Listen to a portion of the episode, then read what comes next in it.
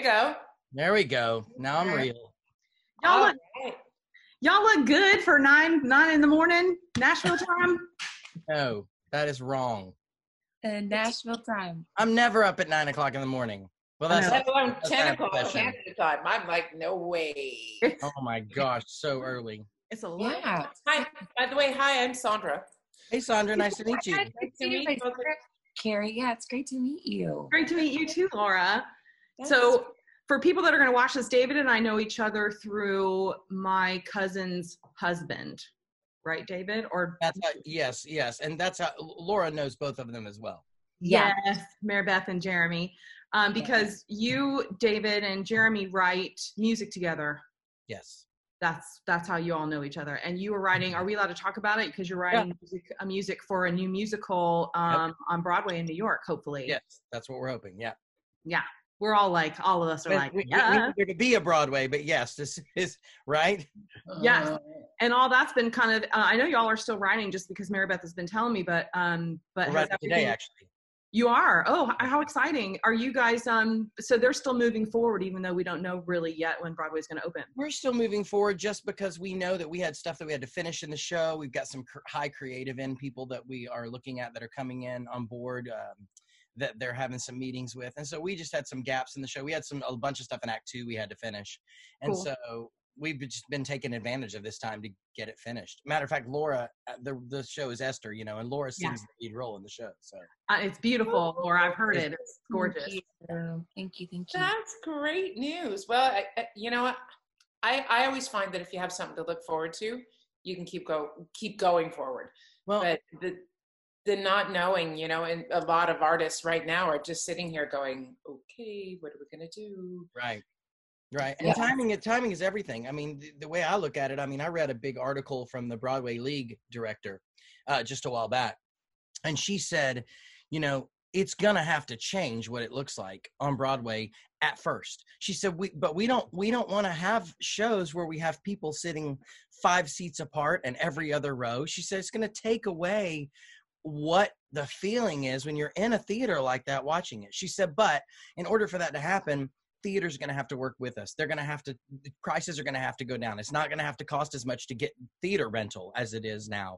You know, so our timing for our show could actually end up working perfect and, and make it a viable option. You know, I mean, you just never know. So we're just, Would, we're not going to stop working on- on it. would you ever do it online? I don't know that we would just because we're so still in the what I would still call developmental. I mean, our next step is that we've got a theater, I think in Utah, maybe. I think a company that we've talked to, there's been a couple that I don't remember what they are. Anyway, that we've talked about trying to find a place to do a full blown production of it so we can even do more development of it just before we get it back to New York so it'll be ready. So Cool. you never know. Well, um, I'm re- thankful t- to both of you for wanting to um, get on our little talk show here, us little opera divas. Fun. but I just, um, I really felt like the story. All musicians are really having a hard time right now, wondering what our jobs are going to be looking like. And um, I know we're all musicians, but we're kind of in different lanes as far as what kind of music we produce and put out there. But I, I just wanted to cross the bridge and find out um, a about your company and b how has COVID affected that. Um, we we would just love to know a little bit about you, like how um, you all have music degrees. I think, right? I think I remember uh, David and I talking about that. Yes. Yeah. Yeah, and so I just kind of um because says Sandra and I do too, and so I just wanted to know how your lives spread from that, and then also about the how COVID has affected your business and your the lives of your session singers that you have on Carrie. staff. So Carrie, let them answer, girl. I'm sorry, I asked like a hundred questions. You had too at- much coffee this morning. I did. I'm like, oh. I'm, I'm working on mine. I love it. No, I'm still Laura. You, I'll let you start. You can tell them Okay. about 1026 and all that stuff. Thanks, Sure. So, um, I love it. David and I kind of edit one another as well, so it's a good. Those are those are good partnerships. Um, we uh, so to six actually we're coming up on the two year anniversary of um, sort of joining forces, and David and I come from sort of different worlds within the music industry. I worked um, for a long time as um, a worship leader and then as um, a background singer touring with different artists on the road. And then had kind of shifted from that. We adopted, my husband and I adopted three children from foster care. And so I kind of shifted to um, being, needing to be more at home. And so I started doing more studio work as a result of that and less touring. And David and I met somewhere along the way um, in that season. And um, I was kind of working more in sort of the artist world. David was working as an arranger and as a singer, um, as a like choral producer. And so we sort of um, had this started having the conversation like, what if we brought our strengths together? And um, it was at a time when people were calling us or uh, to contract sessions and they were needing certain sounds for things and hey do you have a singer that can sound like this 40s you know classic kind of jazz sound or do you have a singer that could pull off this really rock edgy thing and do you have something we could listen to and so we would always say yes and then we would scramble to get something that a producer could listen to because we really didn't you know Yeah. um and what what yeah, that sure, sure, yeah, yeah, yeah, yeah. exactly you know it's like fake it till you make it Mhm. um and so we what we realized is that there was such a need in our city um to sort of create a vocal greenhouse of sorts and those things exist in la i think they exist in new york um but we didn't really have that in nashville and we didn't really have a place where people could go and say okay here's this roster of singers here's their demo reel check out what they do Mhm.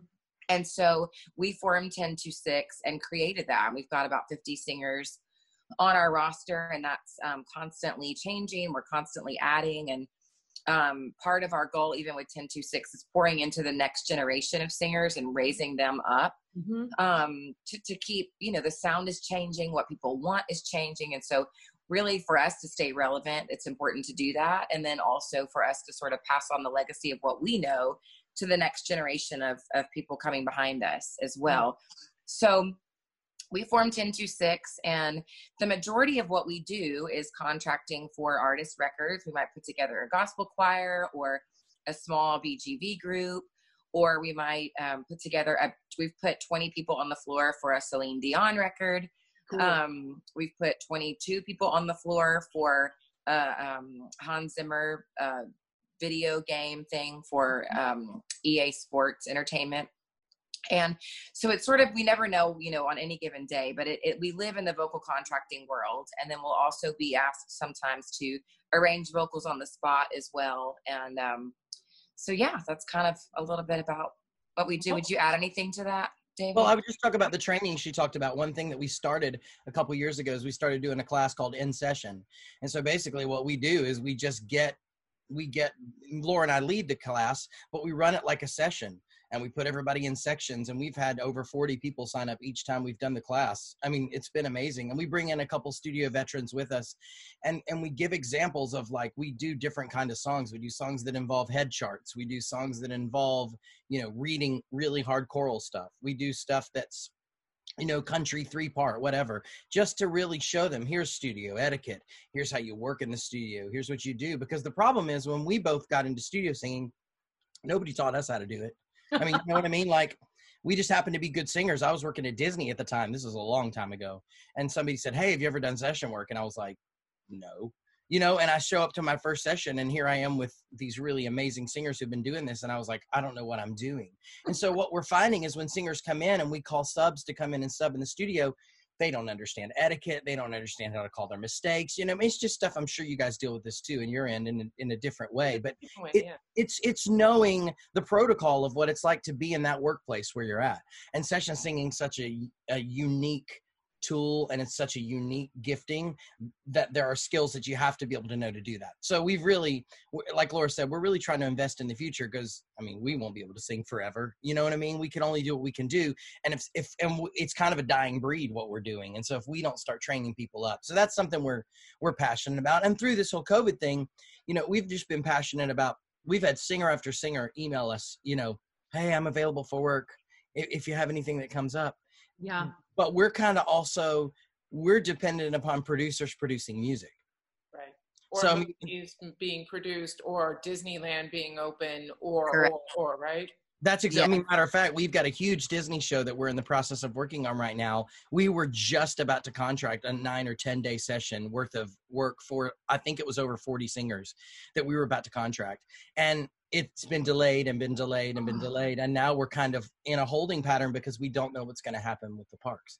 So Can I ask a silly question? Just because our viewers, I'm sure, are, are originated in the opera world, and this is so interesting to me. Can you quickly, briefly describe the difference between, say, a session singer and a backup singer, and what kind of people that would involve? You know, Sure. Sure. When when I say session singer, typically what we mean is this is a group of singers that have a skill. Most of them, I would say, one of their strongest skill is that they're really chameleons. They know how to really change their voice because a lot of times we're called in to do like say that we're doing a cruise ship show. That's a good you know across the board example because we may get called in and one song we're singing gospel and the next song we're singing full on legit classical like a Cirque du Soleil type thing. The next thing we're doing is a big Broadway number, you know. And so these singers that we hire have to be super versatile in the, the way they use their voices, and they've got to know how to.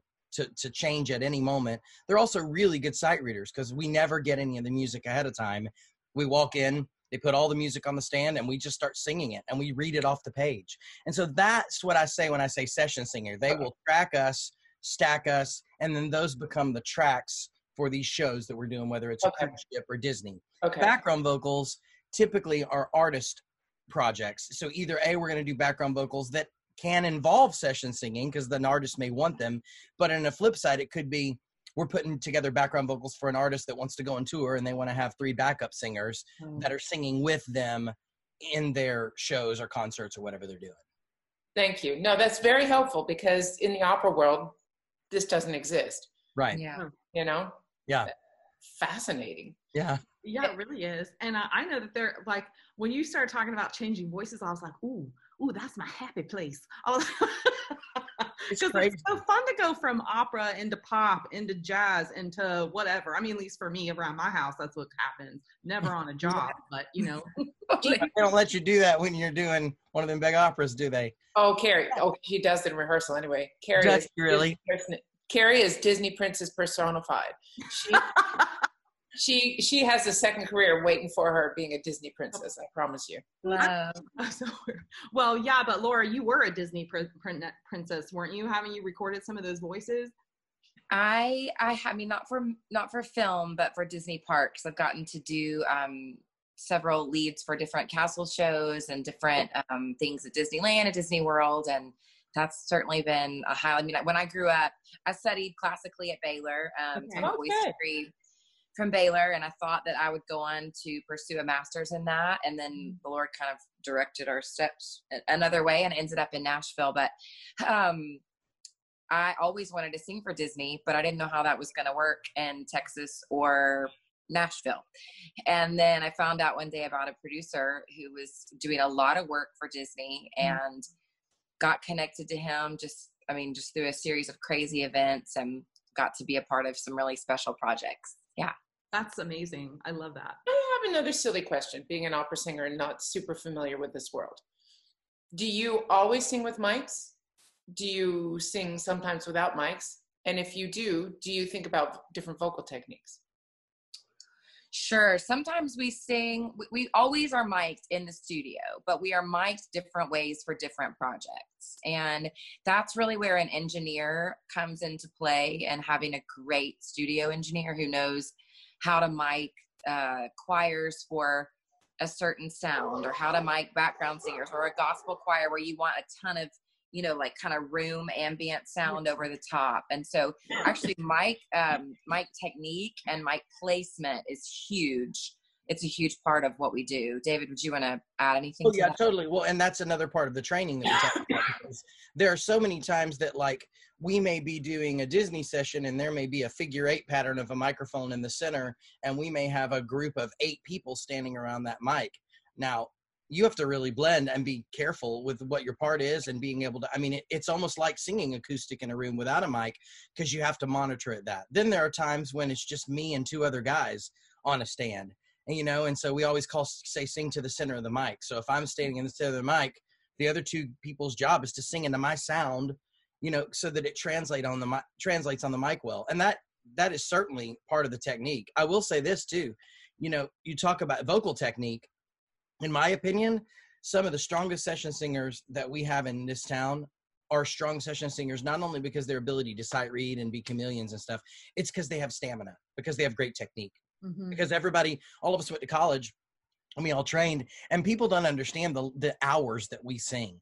I mean on any given we the one of the first one of the first things that we've done i mean we had a we've done sessions because we've been doing some smaller sessions here in town and as we have it's not uncommon that we'll do four or five days in a row of six to eight hours in a day singing That, that was another one of our questions to ask you because I know these sessions are endless and there are sometimes go two, three in the morning, right? Well, you just yeah, depends on what the session is. Yesterday we had a nine o'clock start and we finished it I think four thirty or something like that, and we sang all day. And and then I had to stay after and do a solo, and then I had to come home and track something else for somebody in my own studio.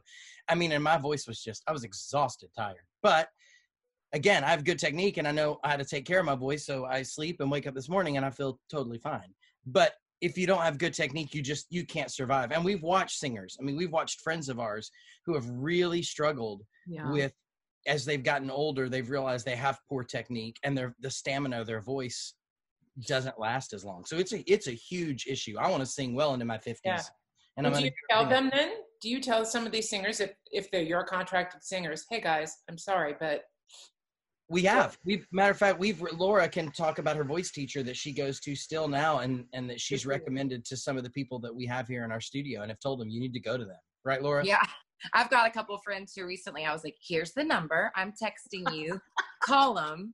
And um, I mean, here's the thing. I think, and I, I know you guys can relate to this with what you do. It's like we never fully arrive, I think, until we don't do this anymore. You know, like we're always looking to be better. We're always looking to hone in on that part of our craft or to refine that sound or to be able to approach this note or this part of our range that way, you know? And um, if we don't, then I think then we get passed by, you know, because I think there are always people who are certainly doing that and have the drive to keep moving forward and getting better at what they do. Um, right. and and so i do think it's important i started about nine months ago every week i just do a 30 minute check-in with a voice teacher here in town and i'm doing those warm-ups every day and it just man i can just the difference that that's made and um, just my stamina and also just you know you guys know this better than we do but just even just setting up the vocal track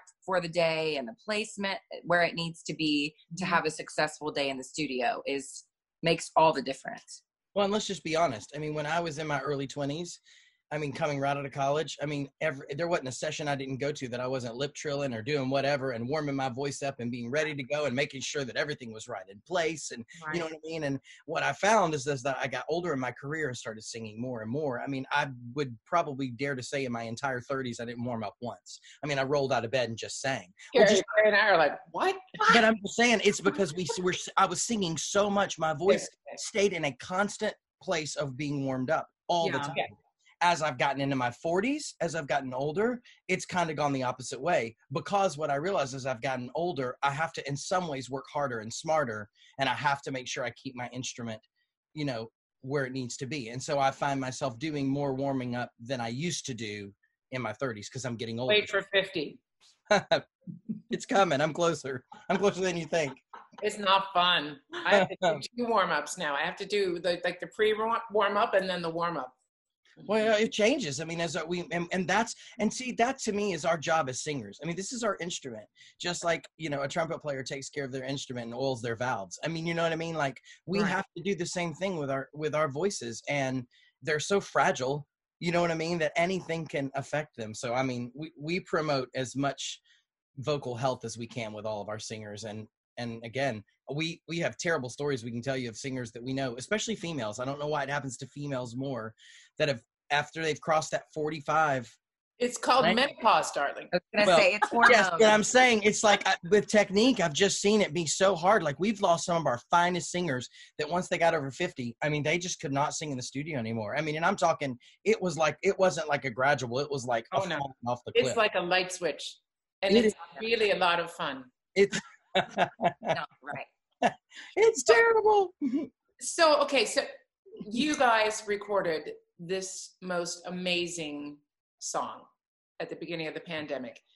Carrie sent it to me, and I, I was in tears. I think of all the things that were done online, right, Carrie, that we Yeah. saw. This one just was so beautifully done, so well produced, so well sung. Yeah. It is well with my soul, right? Yeah. And it was all done on iPhones, which is insane.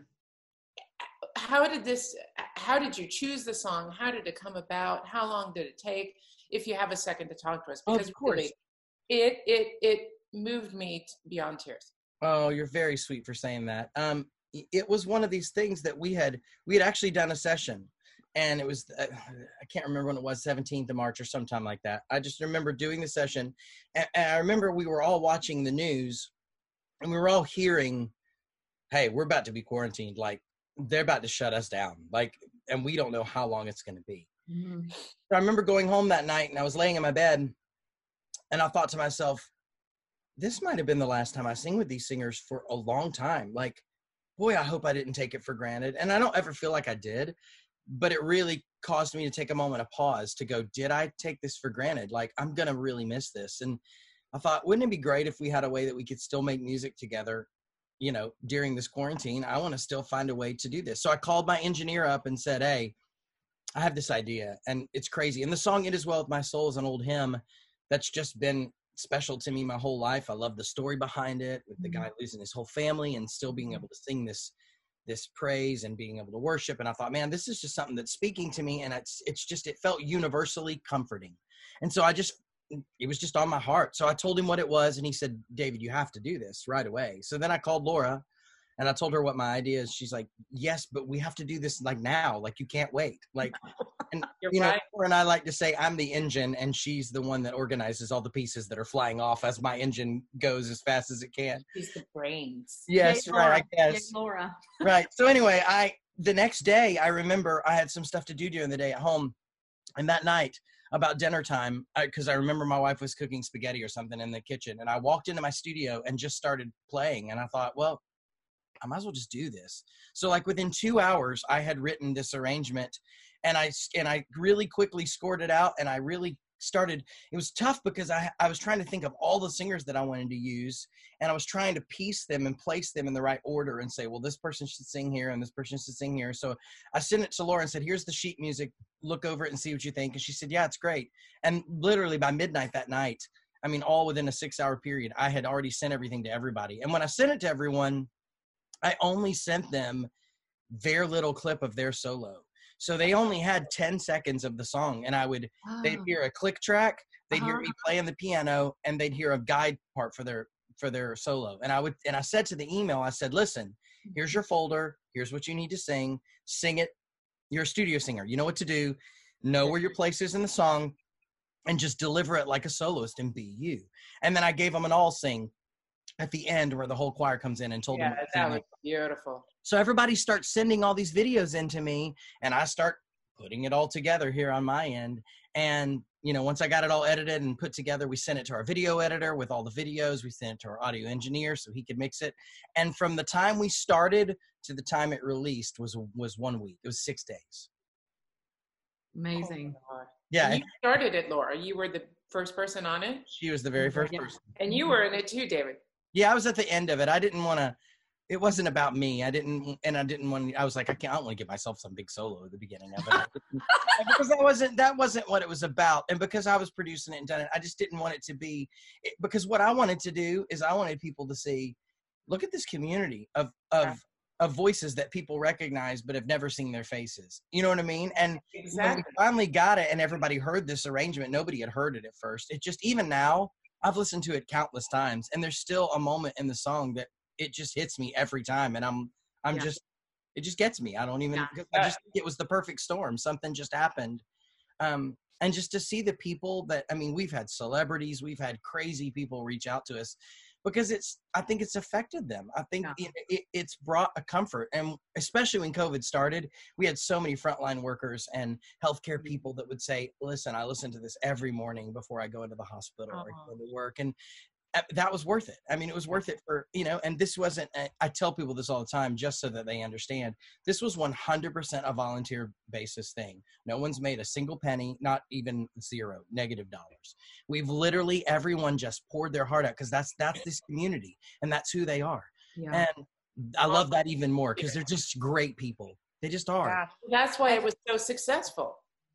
Sorry. yeah, the cool thing about it too, I think, uh, for us as session singers, our job is often to create the sound that somebody else needs for their project. Mhm. But what was really special about this for our community is that everybody really got to bring that four or five or six or you know eight seconds of what they do.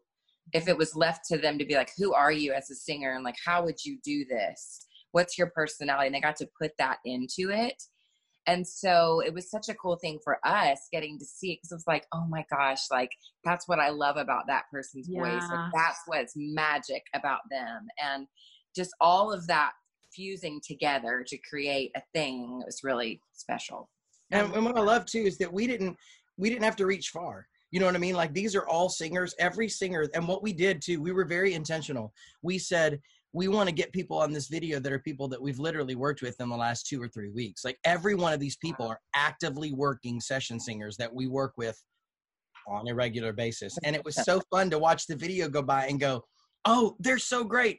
Oh, they're so great! Oh my gosh, they're so great!" And it just happened, you know, person after person, and it just it puts even now it just puts a smile on my face just to think of how amazing these people are. Well, so thank cool. you both for doing that. Yeah. Really, it was beautiful. yeah it was it was i loved how it flew it flew everywhere it flew all over the internet which is really Right. super cool yeah Yeah, it was crazy. I mean, we Yeah. we, we both said, "Man, wouldn't this be cool if it went viral and we got hundred thousand views or something?" We thought that'd be cool. Five point three million views later, we're like, "What?" what Isn't amazing i love Yeah. that That Okay, so tell me this, um, since because this is a huge topic of conversation in our world right now about getting back into the theaters, but how are you all doing sessions in post or in the middle of COVID? Because when you talk about you know eight people or two people being around a mic, how are y'all? How are you guys doing that safely? Well, I w here's what I'll say. First of all, just for the record, and you can use this or not use it if you want to, but it's now, I mean, I'm just being honest with you. It's been almost a month, and not one of us is sick. Not a single one of us is sick. Nobody has gotten even anything every, because everybody's been smart.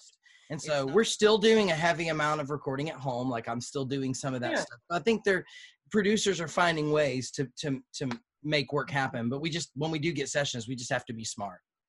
So, w- because Tennessee has opened up uh, free testing, I mean, my husband and I went through the drive-through down in. Um, are you all requiring your singers like once a week to go get nasal swabbed or anything like that? we haven't yet just because for us we haven't had to have we haven't had to deal with that situation what we've been doing is we've been sending messages out to singers saying listen if you at all have a fever if you at all have a runny nose if if there is any symptom that you might have i understand that you want the work but you're putting your other singers in in danger Right.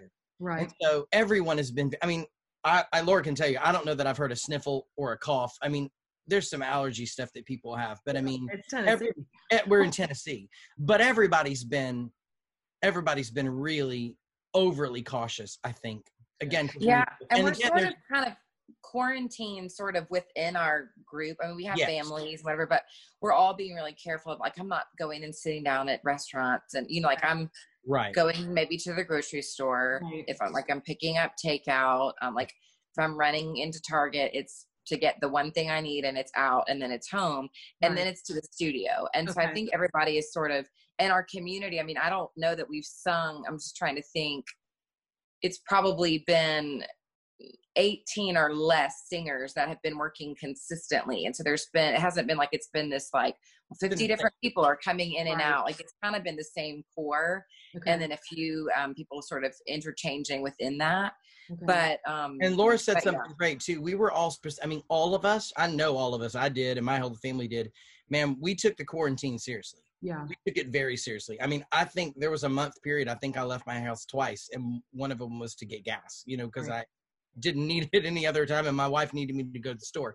So everybody in our singer community took it very seriously. So by the time we got together you know we had been quarantined ourselves and said look we got to be smart. And and look there are different pockets because i work with the rhythm guys and with the orchestra as well. Mm-hmm. and so like the orchestra sessions you know all the string players pretty much are wearing masks for every session because they can right. and the brass players are they're wearing masks on breaks and then when they get into the room what we've been doing is we've been spacing them apart. And, and, and we've done a couple tests. We actually did one of the brass players did a um an air test with his trumpet. And they took a piece of paper and put it on a stand where Oh. it just was it was just flowing like this. And he blew his trumpet as hard as he could straight into the piece of paper. Didn't move. Didn't move at all. He put his trumpet down and then blew and the paper went like this. And what they were proving is they were proving as you're playing your instrument it's not this like flash of air that's all just flying through the trumpet. You know what i mean? That's not happening. So what we've done is we've been making sure that we spread the guys out in a line so that they're just playing one way. Okay. they take their masks off they play when they need to and we're usually keeping it to smaller groups of six people you know so that they can everybody can be social distanced away from themselves. And then when they go on breaks again they put their masks on. So we're I mean, we're doing everything we can to stay stay safe and within the guidelines of what our state has allowed us but also being smart you know? And we want people to be comfortable. There are some players that have said look because we had a we had a situation with some one person that was conducting and he wasn't wearing a mask because he was having to communicate with everybody. Couldn't he mm-hmm. couldn't communicate without it. And he was far away from everybody. It was fine and one of the players said hey listen i would really appreciate it if on i would feel more comfortable if on the breaks if you wore a mask just while we're here. And he said no problem. And so you know there it's a community. It's a loving community and everybody wants to do what we can to work. So Right. good to see everybody stepping up to the plate saying hey we'll do whatever we need to to work during this ti Yeah. trying time. Yeah, I was wondering if um if there were any of them that were having issues. I mean, uh, personally, oh yeah for myself, like I don't know if I. It would depend on the size of the room if I was coming in and we were in there for a prolonged period of time. You know, if it was like over an hour, I would, I would, it would make me a little nervous. I have to say. Yeah, and we never we never actually sing more than an hour. Typically, Okay. with the way we work is we sing 45 to 50 minutes and then we take a 10 minute break. That's just kind of how it works. And we do that so that we can spread ourselves out and we can pace ourselves. And again, you, you're right. There are some people that have made the decision, hey, I'm not I'm not ready yet. And like Right. we have a couple instrumentalists that have that have, you know, one of them particular his mother lives with him. Um, with him and his wife Wow. and she's elderly and so he says you know i i want to play man i need to be playing but i i just can't put myself in that situation so everybody's being everybody's being smart yeah, I get it. Me- It's t- I mean, it's crazy, right? Can we come down there and work for you? I know. Yes. Oh, totally. Well, you don't have to the get on an airplane. Because Tennessee is, I mean, in Nashville, there's been more concentrated Right. cases, but in Williamson County, where David and I both live, there's just been like 550 cases. So, it's Right. very low like, so purport, and um, a lot of the, our singers live in Williamson County. So it's just, you know, we're not in a super densely populated area. It's more of a suburban area where we live. And I, I think we're sort of reaping the benefit of that, Right. you know. Sure, Yeah, I understand Me that. too. I'm up in the middle of a forest in Canada. Oh, The deer That's can't give it to me. no, oh, yeah. and we've been, you know we've been laura and i've been talking too you know one of the things that we're trying to do is we you know we're trying to work right now at connecting with some of our contacts in la and new york and say hey listen we're in a much safer place than you are our numbers are way way way way way low i mean if you look at the percentage of people that live in williamson county and what our numbers are it's it's like 0.00 something i mean it's way low what our percentage is and so because of that we've been wanting to formulate some emails and send to some people in those other areas to say listen I know you guys can't work right now and you have clients that are dependent upon you working. What can we do to not take your work? Because we don't want to take anybody's work. But Right. what can we do to facilitate helping you keep your work while we're able to work down here? Because again, this is one of those things that you're seeing. We're all, when it comes down to it, you know, whether you're an opera singer or a session singer or a musician or whatever, we're all doing the same thing with the same goal. And that's Yeah. to bring music to people's lives so that they can be happy and it can do something and it can affect them if we can help another person that's doing that then that's what we want to be able to do because really we're all in this together. Yeah. Beautifully said. Can we just like edit everything out and just put that right up there? Yeah. That is, that is what people need to hear. And you know what? You guys are not doing it for free. You know, you're doing your work. You're not putting out, you put out that beautiful video, yes, for free to inspire people. But it's not like you're putting up all of this free streaming content, right? You're still working and and Yes. making making yourselves available for work. And that's amazing. And Right, and that's what people ask me all the time. I mean, I've done countless interviews about this It Is Well" video, and people are always like, "Oh, when's your next video? And when's it coming out?" And Laura and I have talked and said that that's not why we did this. Like, Right. we weren't trying to monetize on something and go, "Hey, we've got a great fan base. Look at this. We're just going to put song after song out." Now, yeah. I mean, we are, is there another project? Yeah, we're talking about a Christmas project that we want to Oh, do.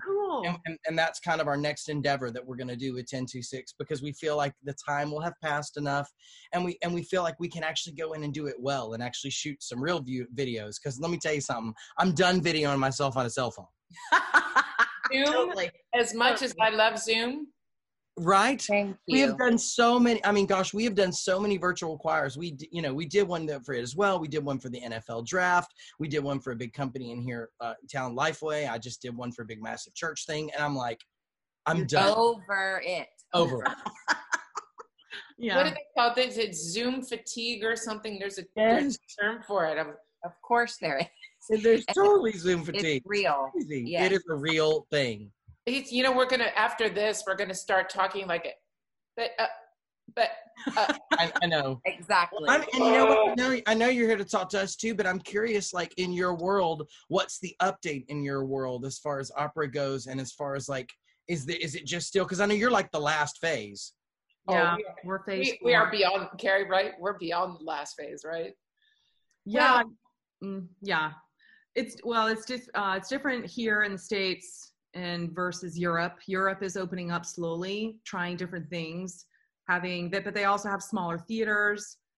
You also have to look at the financial aspect of it because it's subsidized in Europe. It's not subsidized here in the states. We have theaters that are between 2,500 to 4,000 seats. So, like, I think I don't know if this number is correct, but you know, to open up the Metropolitan Opera, it costs around a million dollars just to open up the door.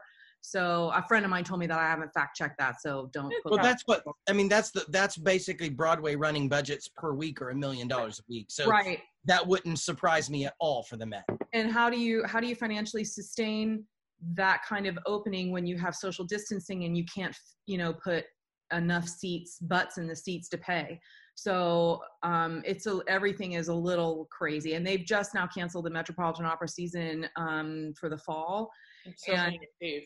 Yeah i mean we both have jobs in the fall which we haven't been told yet but i, I feel like we're looking at you know at least through the fall being closed and that's nine months out of work i mean that's But the what they're doing, what the opera companies are doing, which is the big difference I think between our business and your business, is that they have a, a lot of archives. For instance, the Metropolitan Opera has these vaults of HD opera performances that they're now streaming for free, Hmm.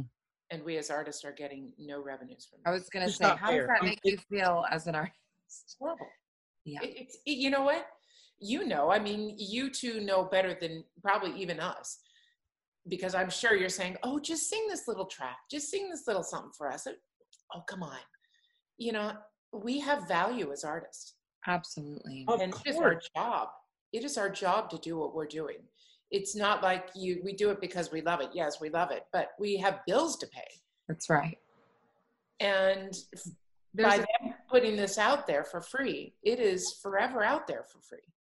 Oh, right. And so if people know that they can go see Don Giovanni or whatever it is at the Met, why are they going to come see you do it at the Washington Center or whatever? You know what I mean? Like, why would they do that? Bingo. exactly and, It- and now with terrible. And now with uh, there was an article that just came out because there's some companies that are trying to put up seasons you know or concerts or whatever and charge you know let's say 4.99 for virtual you know to to get into the whatever and, and watch it. And um but then the people are like but why would we pay when you guys have been opening up and giving everything to us for free now? I mean why? So it just you know how that started just i felt like it lack of a better word screwed everybody um, Yeah. Pandora's box, you know, wait. And Yeah. that's that's the state that we're in right now. We are in this overloaded online world because all of the opera houses when one opened up then you know it's set a precedent all the others opened up and we're looking at i'm sure next year for sure any kind of staged opera we don't know at that well and honestly we've, we've said too here i mean as you see the numbers lower and as you see it start to flatline in my opinion this is just my opinion. Mm-hmm. I think some of the decisions that have been made for September, I think are a little hasty because I think in some ways people are making decisions based on not having information. I honestly think it's barely, you, you can't even determine what's going to happen a month from now. You know what I mean? And so I think that right now, these people, they're all looking at dollars. You know what I mean? Like I worked on a whole show for a theme park a whole show. Like I was done. I tracked rhythm. We had started mixing. All we had left to do was horns. And I got a call from the company and they said, "Yeah, we've we've canceled the season and we're not doing it at all. We'll we'll put the show up next summer." I mean, so I mean, I get it. I mean, they have to do what they have to do. It's, Say again. We live in we live in a very litigious country yes. or air, U.S. more than Canada, but still, we're very litigious. Unlike yeah. I think over in Europe, not so much so if somebody were to walk into disney that, that you know what you were making for disney and, and somebody god forbid had covid and gave it to two other people exactly financially right you know laura right oh totally yes and i think that's i mean we've seen the most devastation yes in our session singing community our touring community is really suffering really yeah. um and I think that's the thing. I think people are terrified of being held responsible if two people got right. COVID and then if they sued or if they like, you know, like what is that going to look like in the future? And so, right. and I don't think anybody wants to be the first one mm. to put themselves out there yeah, on the line, you know. Well, well, and also I think because, you know, for a concert like that or for an opera that's two hours long, it plus the it's that with that science coming out that's saying it's really about prolonged exposure to to an enclosed environment which is where we live. I mean our rehearsal rooms the orchestra rehearsal rooms the opera theaters themselves half the time we're in the basement with no windows no fresh air nothing. So right. with that, asbestos in an old building. Yeah, yeah. you guys you, i mean you have the windows right? They're usually these little dark cells that you're singing in because right yeah. it's um yeah it's all an issue and, and you're right i think nobody wants to be responsible for the first or to be a hot spot you know what i mean a hot spot of oh this is what happened and look at how many people passed away i mean how horrific would that be so horrible it's yes. um pass. this too shall pass right yeah. well no and it, and, and it will and i think we're gonna well you know it's so funny my daughter uh, said to me the other day she said dad my friends and i were talking about how we're living through something right now that's going to be in history books yeah you know this is something that people will talk about forever right. about when this happened. Right. and you know I, I think in some ways you know obviously we know our country's divided in a lot of issues right now. We we totally understand that. But in some ways i feel like covid's also unified our country in some way because i think in our world this I was, was going to say the whole world, not just something that that not just one person was going through. This is something that we're all going through. and We're having, there is a new normal. And even if COVID, I mean, it's never going to go away, but even when things change, there will be a new normal. I mean, there yeah. just, there has to be. Yeah. yeah and i think our business is trying to figure out what that new normal is how how and and what i love about the change is that it's also discussing how can we change the model how can we change yeah. this antique way oh, of yeah. things and diversity within now that's a huge which it always should have been but now it's a huge discussion of how do we get more diversity in the theaters in positions of power, those kinds of things. So I, our I business, that. our business needed to change. It mm-hmm. was antique, antiquated. It was, in my opinion, close to being on the brink of ruin, at least here in North America. Mm-hmm. And so maybe this is the kickstart that it needs. I don't know if your business needed a change or a boost or something different as well, but you know? we're pretty you know one thing i think our our business especially laura and i what we do we're we're champions of diversity. I mean d- diversity is what's make what makes us special actually. It's one of the things that makes it possible because you know that's what people want. And and I, and I think i mean gosh there are times that i look at our session and i think man I wish the world looked like what some of our sessions look like. You know what I and mean? so the diversity that we have in our community, Laura can speak to it even more than I can. But I think it's one of the things that sets us apart. Yeah, I think. I mean, yes, it's like kind of a whole, you know, different topic, maybe for a different day. But just even Right. this week, um, some of what we've been dealing with, you know, the whole Blackout Tuesday. I don't know if that made its way to Yeah, Canada, Sandra, but that was started, and the whole thought behind that was started by the music industry. Um, it was started by several big record labels to say, we're going to take a pause. Like, we cannot go on with business as usual and just say, sorry, this is happening in the world. Love you, but we're just Yeah, carrying on, you know? Right. And then the whole world kind of got behind it as as a movement, and it turned into something, you know, completely uh, different. I think than even what it initially started out to be. But we took that time. We had a session scheduled that day, and it was very important to us to set aside the day to move the session, which is not an easy thing to do in our city when you've got a dozen people involved. You know, but we took the time Tuesday to um, really reflect on okay, how can we do this better? How can we've been reaching out to our African American brothers and sisters with whom we work on a regular basis and saying, we need to hear from you. We're asking you, like, here like our ears are open. We want to know like if we've offended you if we can do something better if we can um, make this space safer for you where you can completely let your guard down and feel like you are 100% seen and known and loved and valued in this space you know? And so we are asking those questions even in the midst of what's happening with covid. I think part of even what we're dealing with here with the issues of diversity for me, I think why it's such a specific um, or such an interesting sort of historical moment, and I do think this will be another historical moment. I think it's partly because we're seeing videos of things happening so succinctly in such a short period of time, and people who've never really had to be faced with like, oh, is this really a thing? Are seeing like, oh, this is undeniably a thing. Like, there's no way you can say this is not happening systemically and disproportionately in our nation you know? Um, but also i think coming on the heels of covid i don't know if this is true for you but everybody i've talked to who has been living in this interesting time has said there are things that we will not carry forward when we get out of this season things that we've learned about ourselves uh, a slower pace of life like we don't want to go back to just a crazy rat race you know and there are things that I think we've all drawn some lines in the sand during this season.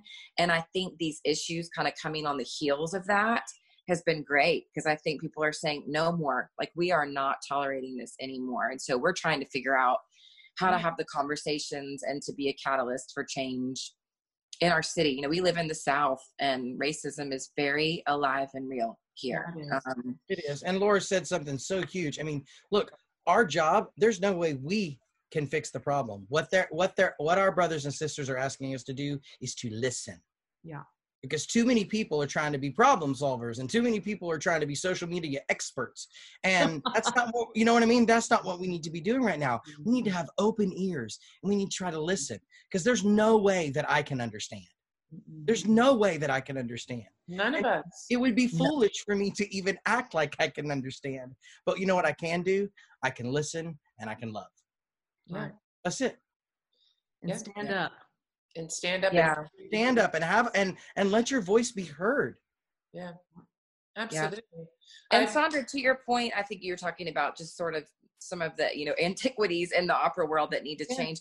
We've got some of that with some of our print work, and I, and we see you know sort sort of less and less of that happening because churches put less and less value on choirs. To be honest, like it's we're more of a worship team driven culture on Sunday mornings, and that's been a shift that's been slowly happening over time. But we certainly see that, and I think print companies who have made a living providing resources to the church and to church choirs are Mhm. asking those questions to say okay guys like this is not working the way that it worked so yeah. we're and you know just like the music industry when streaming became a thing and they had to really figure out okay how can we pivot and adjust and now record labels are making money again yeah. from you know, but it's just that I've, that transition time is so uncomfortable because we're all affected. And how can we sort of make it through that to get to the other side of whatever this will And- look like. change is scary. Absolutely. Human nature, human nature change is scary. Yeah. And so we're in a huge time of change right now. Yeah. And I think we have two options. We can embrace it or we can reject it. Yeah. Yeah. And I think because of COVID, people have had, like you both said, we've had time to reflect. And I think change is not just necessary, it, it- it's essential. Mm-hmm. And i- in, in every aspect of life, in the environment, in the music business, Mhm. in in diversity in you know and it's also pride pride month so i mean the universe has just thrown it all to, at us at once Right. you know it's like. Yeah. I just hope when Yeah. it's all, I hope when it's all said and done, I I hope what doesn't happen is that we, we're all champions for such great causes right now, and everybody's on such high alert right now of being aware. What I hope doesn't happen is that when we get past this, that people get back to what I call comfortable. yeah You know what I mean? Because sometimes comfortable is easier. But I think that's what we're challenging people to do is if you're comfortable, that's not a good thing. You need to be uncomfortable. You need to be aware. You need to get to a point where where the new does affect us in such a way that I think it will be so much better for everyone else. But you but it's just like I, I use the word I talk about marriage. I mean it's like that. It's like so many marriages fail because they're they're not willing to go to the through the part that's uncomfortable to get to the other side where you've grown. And Right. that's what we have to do. We've got to go through the part that's uncomfortable to get us to a point where the new normal is who we are and it's a different place. And I really hope that we can all come out the other side of that. And I hope that there is a change for the better. I Yeah. mean, that's what I hope. conversation that's what we need we Right. need to all talk Yeah. Yeah. Absolutely. No, I watched. Uh, I'm a huge fan of Leslie Jones, the comedian, and she's uh, 52, and just put a thing out on Twitter, her Twitter account that said, um, you know, I was actually, I was the 20, 30 years ago, I was the 22 year old out there with my jackhammer breaking stuff um, out in LA in the LA riots, thinking that this was going to change, something was going to change from this, and it, nothing did. She said, and how I feel at 52, how things are going to change is in the voting booth. And I'm not talking about just the presidency. I'm talking about our sheriffs. I'm talking about our mayors, our governors, everybody. Yes. That you need to educate yourself about who, when the vote is happening, how to get registered for, to vote. This is the only way, systemically, is that the right word, that things are actually going to change so that what you're saying, David, where the momentum goes down, the momentum is just, should just be starting as we go into this new election year. So at least in our country. But I Yeah. loved when she said that because that was that felt more something that I could do that yeah oh you know what I don't actually even know who our sheriff is but I need to find out and I need to Right. find out who he is and what he represents so Totally. And you're so right. How many people do you know that go into the voting booth and go, oh, well, I'm just going to vote for the president and for vote for this person because I don't know who any of these other people are. I've done it or when when i used to live in the states you just push one party you know Right. either republican or democrat and then you just vote all those people down the line Yeah, and I think we're so past that. I Um, hope we're past that. I do too. We have to be past that. We yeah have to. yeah Yeah. I mean, so on that note yeah we don't want to keep you because we know you got stuff to do but can we ask you a couple rapid fire questions that we always ask everybody really quick? Of course. Yes. okay and we can you can both ask them you can both answer them really quickly if you want to Hey, Laura, you go first and I'll go second. That way we know. Let me first. Okay. Okay, I'll go first. You can, uh, ladies first ladies first, and gentlemen. Oh, right. is your right. guilty pleasure My guilty pleasure. Um, it's probably okay. It's a couple things. It's an Aperol spritz, oh yum girl yum or it is anything like dark chocolate with salt. Like that combination of salty dark chocolate's my favorite. Okay Okay, my guilty pleasure is sports media. I love it. Like I, I'm a stats guy. I love to like when I have time and it's just me and I have something I can do. I want to go and read stats of how many yards somebody got in a season and or how many you know goals they made or whatever. I'm a huge sports junkie. love it cool Oh, it's my oh, it's my turn. Okay, well, I'm gonna ask this, but um, Okay. y'all have a favorite curse word because I do. or do you Um, curse? I have a feeling you do, but you might not want to say this on the video. It's it's funny. Yeah, I might not say my favorites, but I have a couple that are go tos. yeah. And um, you know, what's funny for me is I say I didn't really ever. I was not a cusser until I started going to counseling, and then it just was like, oh no, like we got to get this out, and there's just no other way than Thank with you. than through these words. Like until somebody can give me some better ones, these are the ones I'm using. So, no, yeah. you know, I, you know, my uncle, uh, Mary Beth's dad, actually asked me the other day. He was like, "Have you cleaned up your videos yet?"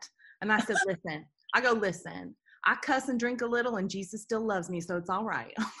Hey, listen, I'm telling you, I never was. I grew up. I just was not. A, it's not part of my normal vocabulary to Mhm. curse. I didn't start cursing until I started working in the church.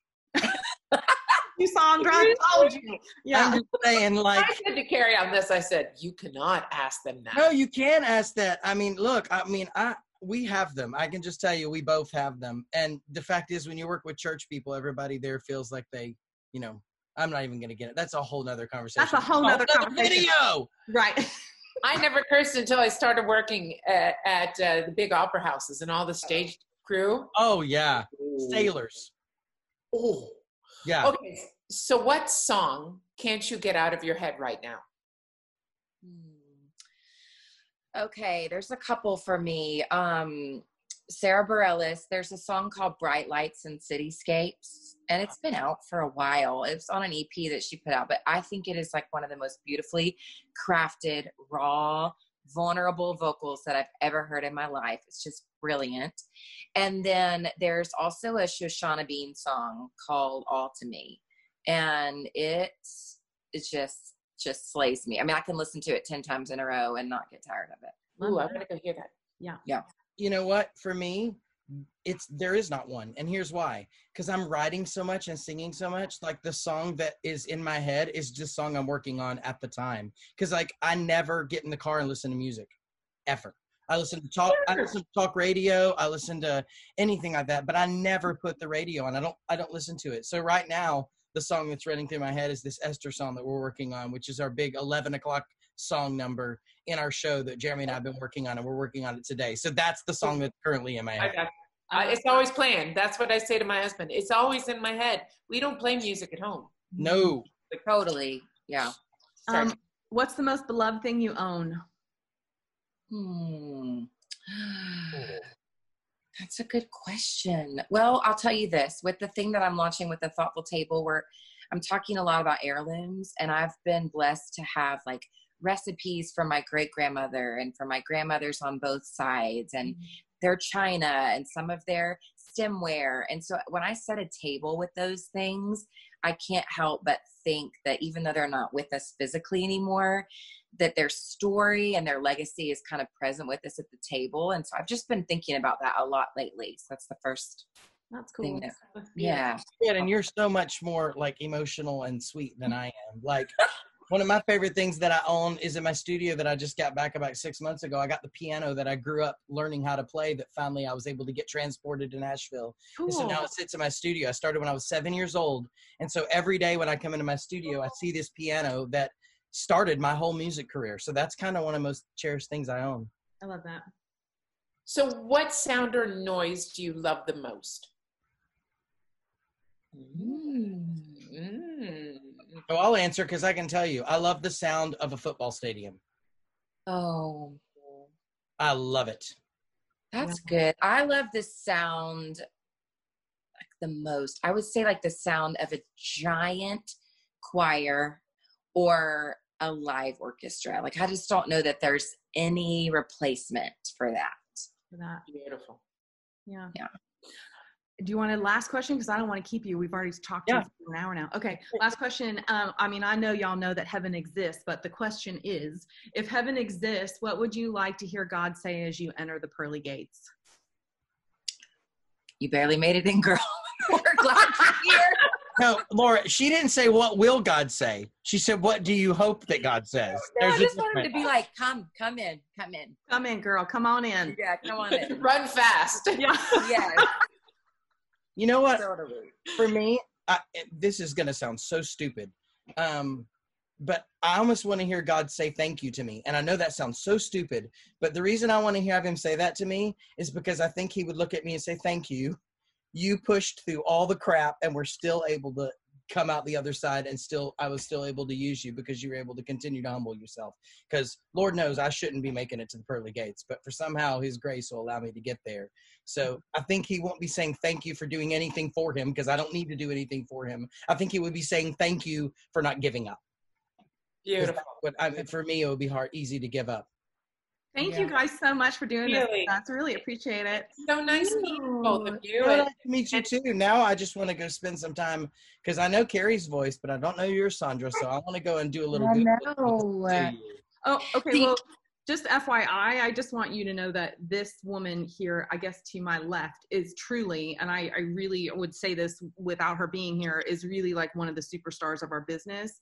Um, and we've been friends for almost about nine years, but um, she's what she's accomplished in her career is just truly like an amazing thing. And um, and she is, she's one of the top opera singers of the world right now. So it's it's. I just have to tell you that. You don't make me all emotional here. Hey, Alright, as- I hey, love- listen, I'm- I'll I'm tell you as we go. I didn't know anything about opera until I got to college, and I was it was part of my major, and so I had to learn a lot about it. But it was one. It's one of the art forms that speaks to me differently than any other art form does, and I absolutely think it is one of the finest. It's like I talk about golf and sports is one of the hardest sports to play because it's so technically difficult and we have i have mad respect for what you do as an opera singer because i know how difficult the training and everything that it took to be able to do that and you're a you're a rare breed but there's a reason why you are um Yeah. 'cause it's Well, not. Yes, we we'd should do love to that. stay hey we'd also love to stay connected with you i love i love our two worlds colliding right now Awesome. it's awesome Let's, love let's it make it a thing. Yeah. yeah, I love it. Yeah. I would love to, love to see what a studio session looks like. totally Because and I've maybe we recorded could do this- CDs, but yeah. I, I'm sure it's a lot different. It So- is. I, s- I'd love to keep this relationship going and find a way we can let our worlds collide because I think people from both sides would, would benefit from that. I agree with you to Yeah. 100%. Love it. Love it. All right. All right, you guys. Thank you so much. Thank so you. Have a great day. Take care, Thank and we'll, we'll You see you you too. all as well. Stay Yeah. well. All right. Thanks. Thanks. Thank you. Bye.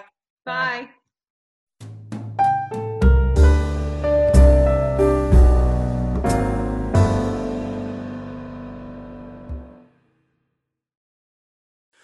When